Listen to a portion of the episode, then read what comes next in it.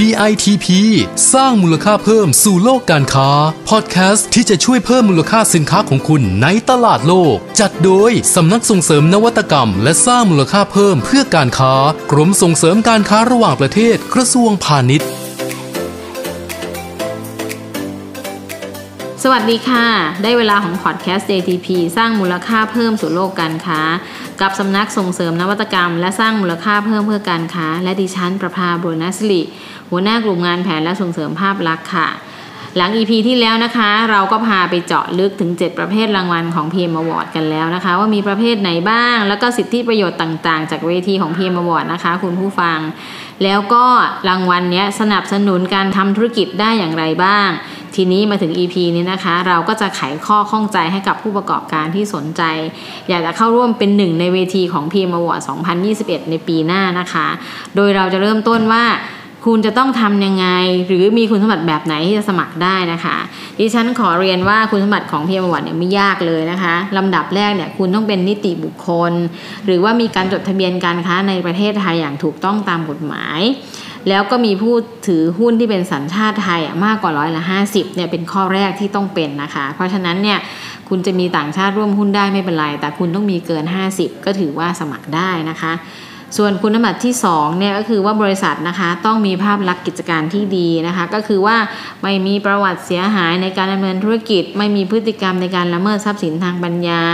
หรือว่ามีเจตนาลอกเลียนแบบสินค้าของผู้อื่น หรือแม้กระทั่งว่าแอบไปก๊อปของใครมาแอบไปเอาของใครมาขาย หรือแม้กระทั่งเอาสินค้าของต่างประเทศมาเนี่ยเราอันนี้เราจะไม่ให้นะคะ แต่ข้อหนึ่งที่มีในกรณีว่าคุณจะต้องไม่ได้รับการร้องเรียนในช่วงระยะเวลา 3 ปี หรือถ้าใครเกิดมีกรณีนี้ขึ้นเนี่ย แต่ผลยังไม่ถึงที่สุดหรือยังไม่ได้จบคดีเนี่ยเราจะถือว่าคุณเป็นผู้บริสุทธิ์เพราะนั้นคุณก็สมัครได้ เพราะมีหลายท่านเคยถามว่าอ้าวฉันโดนแต่ฉันเป็นผู้บริสุทธิ์แต่คดียังไม่จบ อันเนี้ยเราก็อนุญาตให้คุณสมัครได้ เพราะเราถือว่าคุณยังเป็นผู้บริสุทธิ์อยู่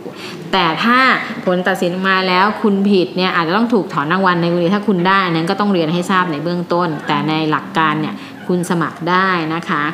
นอกจากนั้นแล้วเนี่ย ถ้าคุณสมัครในประเภทใดประเภทหนึ่ง เช่น สมมุติคุณสมัครประเภท best exporter แล้วคุณจะสมัคร best exporter อีกในปีถัดไปเนี่ยสมัครไม่ได้นะคะ เพราะคุณผู้ฟังจะต้องมีระยะเวลาห่างกันของในรางวัลประเภทเดียวกันมากกว่า 5 ปี โดยนับจากวันที่คุณรับรางวัลเป็นตัวนับนะคะทำไมถึงต้องห่างกัน 5 ปี เพราะว่า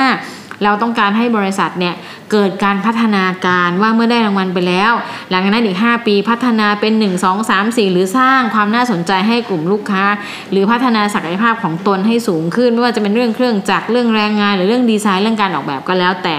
เพราะว่าถ้าได้ทุกปีติดกันเนี่ยการพัฒนาย่อมไม่เกิดนะคะ อันนี้คือเป็นหลักการทั่ว ๆ ไป ที่เหลือคุณผู้ฟังก็ต้องไปเลือกเอาตามประเภทของรางวัลต่างๆ ซึ่งเดี๋ยวจะมีใน EP ต่อๆไปว่าถ้า Best Exporter แล้วรางวัลคุณสมบัติย่อยออกลงไปอีกเป็นอะไร Best h a l a l ย่อยลงไปอีกเป็นอะไรนะคะ แล้วก็ในกลุ่มอื่นๆด้วย ทีนี้คุณสมบัติเบื้องต้นทราบไปแล้ว มันจะมีอีกส่วนหนึ่งที่ท่านต้องทราบก็คือการแบ่งประเภทของธุรกิจ ในการสมัครแต่ละประเภทรางวัลเนี่ยเวลาเราประกาศรางวัลออกไป เราจะไม่แบ่งประเภทของธุรกิจในการรับรางวัลนะคะ แต่เราจะแบ่งประเภทธุรกิจในการให้คะแนนและสมัคร ก็คือว่าเราจะมีการแบ่งประเภทธุรกิจเนี่ยตามหลักการของกระทรวงอุตสาหกรรม ซึ่งจะมีขนาดย่อยหรือเรียกว่าไมโครเนี่ยก็คือมีการจ้างงาน 1-5 คน รายได้ไม่เกิน 1.8 ล้านบาท นี่เรียกว่าระดับไมโครหรือเล็กจิ๋วนะคะ ส่วนระดับที่ 2 เรียกว่าขนาดเล็ก หรือเรียกว่า small เนี่ยก็มีการจ้างงาน 60-50 คนนะคะ ซึ่งมีรายได้มากกว่า 1.8 ล้านถึง 100 ล้านนะคะ ส่วนขนาดกลางเนี่ยหรือมีเดียมก็มีการจ้างงาน 51-200 คนนะคะ หรือว่ามีรายได้มากกว่า 100-500 ล้านบาทนะคะ ส่วนขนาดใหญ่ก็คือมีการจ้างงานมากกว่า 200 คน หรือมีรายได้มากกว่า 500 ล้านบาทนะคะ นี่คือลักษณะการจำกัดหรือ การแบ่งประเภทของธุรกิจ เกี่ยวข้องยังไงคะ เกี่ยวข้องอย่างนี้ค่ะ คุณผู้ฟังก็คือในการให้คะแนนเนี่ยนะคะ เราจะมีเกณฑ์ให้คะแนนเนี่ยคือเต็มที่ร้อยคะแนน เมื่อการเต็มร้อยคะแนนแล้วเนี่ยเกณฑ์สูงสุดที่ต้องผ่านในแต่ละประเภทสินค้าจะมีข้อกำหนดก็คือว่ารายย่อยหรือไมโครกับสมอลหรือรายเล็กเนี่ยจะต้องผ่านที่ร้อยละ 70 คะแนน คือภาพรวมหมายความว่าทุกหมวดของการให้คะแนนแล้วต้องรวมกันไม่น้อยกว่า 70 คะแนนหรือ 70%นะคะ ถึงจะถือว่าผ่านในกลุ่มเล็กกับกลุ่มไมโครนะคะ ส่วนขนาดกลางเนี่ยต้องผ่านที่ร้อยละ 75 ขนาดใหญ่จะผ่านที่ร้อยละ 80ทำไมถึงต้องกำหนดแบบนี้ เพราะว่าขนาดใหญ่ขนาดเล็ก ถ้าเรามาแข่งกันเนี่ยมันจะมีข้อได้เปรียบเสียเปรียบนะคะคุณผู้ฟัง เพราะฉะนั้นเนี่ยก็เป็นว่าระดับใครแข่งกับระดับของตัวเอง ซึ่งอันเนี้ย ก็จะเป็นการเปิดโอกาสให้ไม่ให้ข้ามรุ่นมาแข่งกันให้คะแนนในระดับที่เหมาะสมกับประเภทสินค้าของเขานะคะ เพราะว่าในคำถามในการให้คะแนนเนี่ย เป็นคำถามแบบเดียวกันทุกประเภทหรือทุกระดับเลยนะคะ ซึ่งในลักษณะของคำถามเนี่ยคุณผู้ฟังเราจะแบ่งเป็นหมวดใหญ่ๆ ทั้งสิ้นเนี่ยเหมวด ก็คือว่าจะมีหมวดที่1เนี่ยเป็นเรื่องการบริหารองค์กร ก็คืออาจจะเป็นเรื่องของธรรมาภิบาลการจัดการองค์กรเป็นยังไง มีนู่นมีนี่อะไรที่เกี่ยวข้องระบบการดูแลคนงานเป็นยังไงความปลอดภัยต่างๆเนี่ยเราก็จะใส่ไปในนี้ ซึ่งจะเป็นข้อย่อยๆ ในแต่ละประเภทที่แตกต่างกันนะคะ ส่วนหมวดที่2เนี่ยก็จะเป็นเรื่องการวางแผนเชิงกลยุทธ์ มีการวางแผนแบบไหนประเมินผลยังไง ก็จะมีข้อย่อยๆ ต่างออกไปในแต่ละประเภทนะคะ หมวดที่ 3 จะเป็นการพัฒนาเพื่อขยายฐานลูกค้าและการตลาด หมวดที่4เนี่ยก็จะเป็นการวิเคราะห์และการจัดการความรู้ในองค์กรนะคะ หมวดที่ 5 จะเป็นเรื่องบุคลากร หมวดที่ 6 จะเป็นเรื่องการดำเนินงาน หรือการทำธุรกิจของกิจการนั้นๆนะคะ แล้วก็หมวดที่7เนี่ย จะเป็นเรื่องของความสำเร็จของการดำเนินธุรกิจทำไมถึงต้องเป็น 7 หมวด คือรางวัล PM Award อันนี้เนี่ยมีมาตรฐานในการขอรับรางวัล เพราะฉะนั้นเนี่ยทุกประเภทรางวัลจะต้องมีการให้คะแนนครบทั้ง 7 หมวดนี้ สิ่งที่แตกต่างกันก็คือว่าจะมีการให้คะแนนหรือเน้นในแต่ละหมวดที่ต่างกันอย่างเช่นว่า คุณเป็นประกวดประเภท Best Exporter คุณอาจจะมีเรื่องของการดำเนินธุรกิจในคะแนนที่สูง หรือถ้าคุณสมัครเรื่อง Best Thai Bank คุณอาจจะเป็นเรื่องของการวิเคราะห์การจัดการความรู้หรือการขยายฐานลูกค้า หรือการทำในเชิงกลยุทธ์ที่ได้คะแนนเยอะก็ได้ เพราะฉะนั้นเนี่ยก็จะเป็นรายละเอียดที่แต่ละส่วนแต่ละส่วนเนี่ยจะให้ในน้ำหนักที่แตกต่างกัน แต่ทั้งทุกรางวัลในพีเอ็มวอร์ดนี้จะต้องอยู่บนพื้นฐานของ 7 หมวดนี้นะคะคุณผู้ฟัง เพราะฉะนั้นพอฟังแล้วอ่าเริ่มไม่ยากเริ่มน่าสนใจนะคะ หลังจากนั้นแล้วเนี่ยพอแบ่งเป็น 7 หมวดจะมีในเรื่องของเกณฑ์การให้คะแนน เมื่อคุณไปดาวน์โหลดใบสมัครมาจากเว็บไซต์ ในกรณีที่เราเปิดรับสมัครของปี 2021 แล้วเนี่ยคุณผู้ฟังต้องรอนิดนึง น่าจะเป็นช่วงสักประมาณต้นต้นปีเราจะเปิดรับสมัคร เพราะช่วงหลังจากที่ขึ้นต้นงบประมาณใหม่แล้ว เราจะมีการปรับปรุงรายละเอียดทำเรื่องเกี่ยวกับการประชาสัมพันธ์ ปรับเว็บไซต์ให้เป็นปัจจุบันนะคะ ก็จะเริ่มรับสมัคร ซึ่งคุณผู้ฟังสามารถไปดาวน์โหลดหรือติดตามามได้ในเว็บไซต์ของ PM Award pm-award.com นะคะ อันนี้ก็ดูได้ ทีนี้อยากจะเรียนว่าการให้คะแนนเนี่ย นอกจาก 7 หมวดสินค้านี้แล้วเราจะมีส่วนให้คะแนนแบ่งเป็นทั้งสิ้น 4 ส่วนในใบสมัครนะคะคุณผู้ฟัง ส่วนที่1เนี่ยจะประกอบด้วยส่วนของข้อมูลพื้นฐาน โครงร่างองค์กรนะคะ ซึ่งอันนี้ไม่มีคะแนนแต่ทุกท่านต้องกรอกมารายละเอียดของโครงสร้างองค์กรก็จะประกอบด้วยชื่อบริษัท ตราสินค้าของคุณคืออะไร ชื่อผู้ผลิตหรือสถานประกอบการคืออะไร มีเอกสารการจดทะเบียนบริษัทหรือเปล่า เป็นนิติบุคคลประเภทไหนแบบไหน คุณก็ต้องใส่มา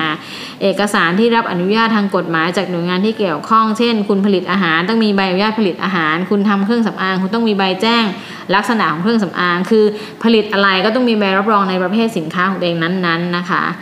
ส่วนต่อไปก็จะเป็นข้อมูลสินค้าว่าเป็นรูปภาพผลิตภัณฑ์ เป็นตัวสินค้าหรือเป็นอะไรที่บอกว่าคุณทำอะไรหน้าตาเป็นแบบไหนเนี่ยคุณก็ต้องส่งมาให้เราดู หรือว่าคุณมีแรงงานแบบไหนผลิตลักษณะแบบไหนส่งออกหรือในประเทศเหมือนที่บอกไปเมื่อสักครู่ว่า คุณเป็นระดับไหนคุณต้องใส่แรงงานไป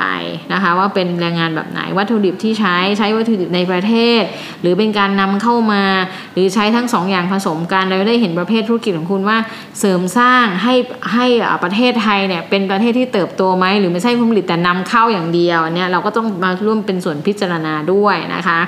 นอกจากนั้นแล้วเนี่ย กำลังการผลิตเป็นยังไงก็ใส่เข้าไป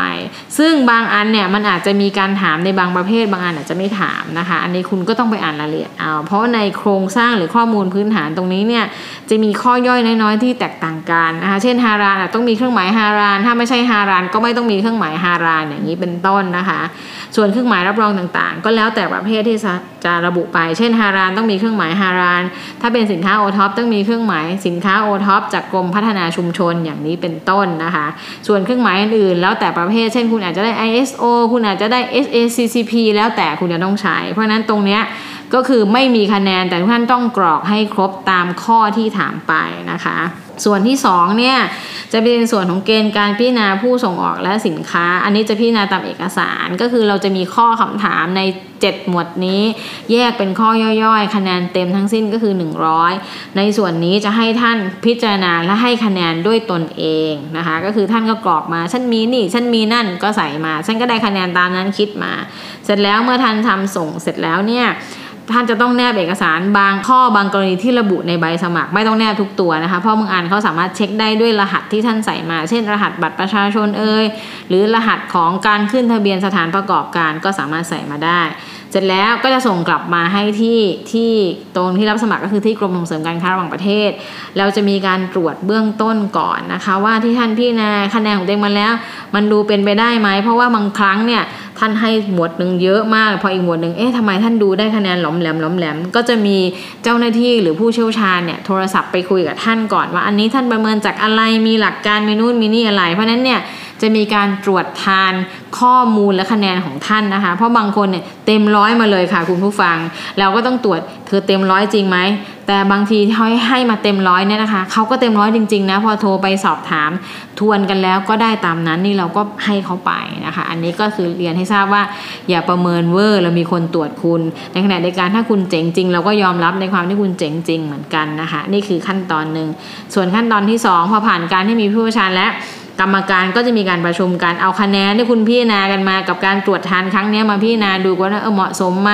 ดูน่าสนใจไหมกรรมการมีคอมเมนต์ใด ๆ บ้างเพราะกรรมการจะดูหมดเลยว่า เอ๊ะมันไล่มาแล้วมันยังไง เพราะว่าบางคนแจ็คพอตกรรมการรู้จักบริษัทคุณอีกต่างหากเพราะกรรมการเราเนี่ยจะมาหลักจากหลากหลายอาชีพ หลากหลายสถาบันที่เกี่ยวข้องกันในธุรกิจประเภทนั้นๆ ของประเภทรางวัลนะคะ เพราะฉะนั้นเนี่ยพอเราพิจารณาเสร็จปุ๊บก็จะเป็นขั้นตอนสำคัญต่อไปว่าเมื่อคุณผ่านในขั้นตอนนี้แล้วเนี่ยกรรมการก็จะมีการสัมภาษณ์คุณละ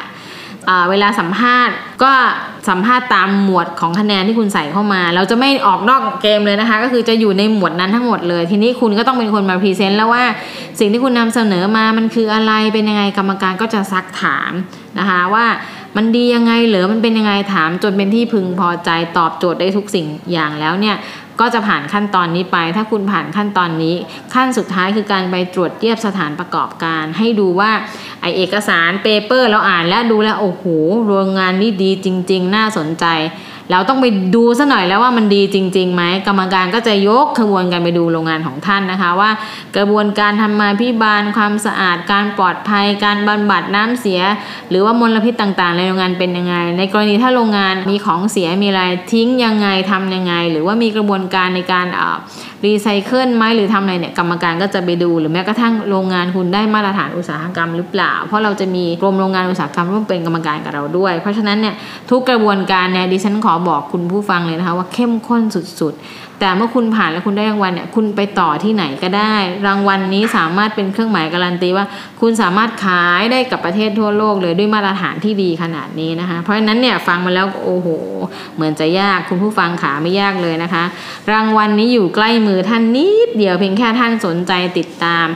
แล้วที่สำคัญคือทำตามขั้นตอนที่เราแนะนำไป หรือทำตามที่ดิฉันเล่าให้ฟังนี่แหละ เพราะถ้าทำตามแบบนี้รับรองได้ว่าคุณสามารถพิชิตรางวัล PM Award ได้แน่ๆนะคะ เพราะฉะนั้นเนี่ยติดตามดู PM Award ได้ตลอดนะคะ ช่วงนี้ถ้าท่านเข้าไปดูในเว็บไซต์ pmaward.com เนี่ยก็จะเห็นความภาคภูมิใจของผู้ที่ได้รับรางวัลของปี 2000 20 นี้นะคะ ก็คือแหมไปรับกับท่านนายกได้ถ่ายรูป ได้โชว์แสดงสินค้าให้สื่อมวลชนได้สัมภาษณ์ตัวเองออกไป ว่ามีแรงบันดาลใจอะไรทำนู่นนี่นั่นจนสามารถพิชิตรางวัลได้เพราะฉะนั้นดิฉันขอบอกว่า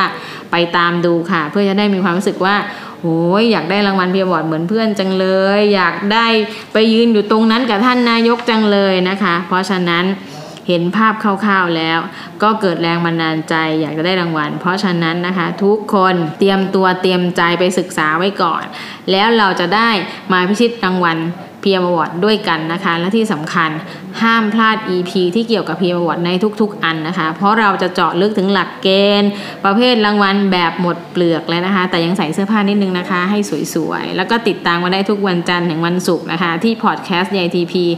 สร้างมูลค่าเพิ่มสู่โลกการค้านะคะ แล้วก็ฝากกดไลค์กดแชร์และอย่าลืม save แต่ละ EP ไว้นะคะ เพราะว่าใน playlist เนี่ยกลับมาฟังย้อนหลังจะเป็นประโยชน์กับท่านมากเลยสำหรับคนที่สนใจสมัคร หรืออยากจะมีแรงบันดาลใจในการประกอบธุรกิจที่มีเครื่องหมายรับรองอย่างดีนะคะ เพราะฉะนั้นวันนี้ดิฉันต้องขอลาก่อนนะคะ สวัสดีค่ะ DITP สร้างมูลค่าเพิ่มสู่โลกการค้า ติดตามข้อมูลข่าวสารและกิจกรรมดี ๆ เพิ่มเติมได้ที่ www.ditp-design.com หรือสายด่วน 1169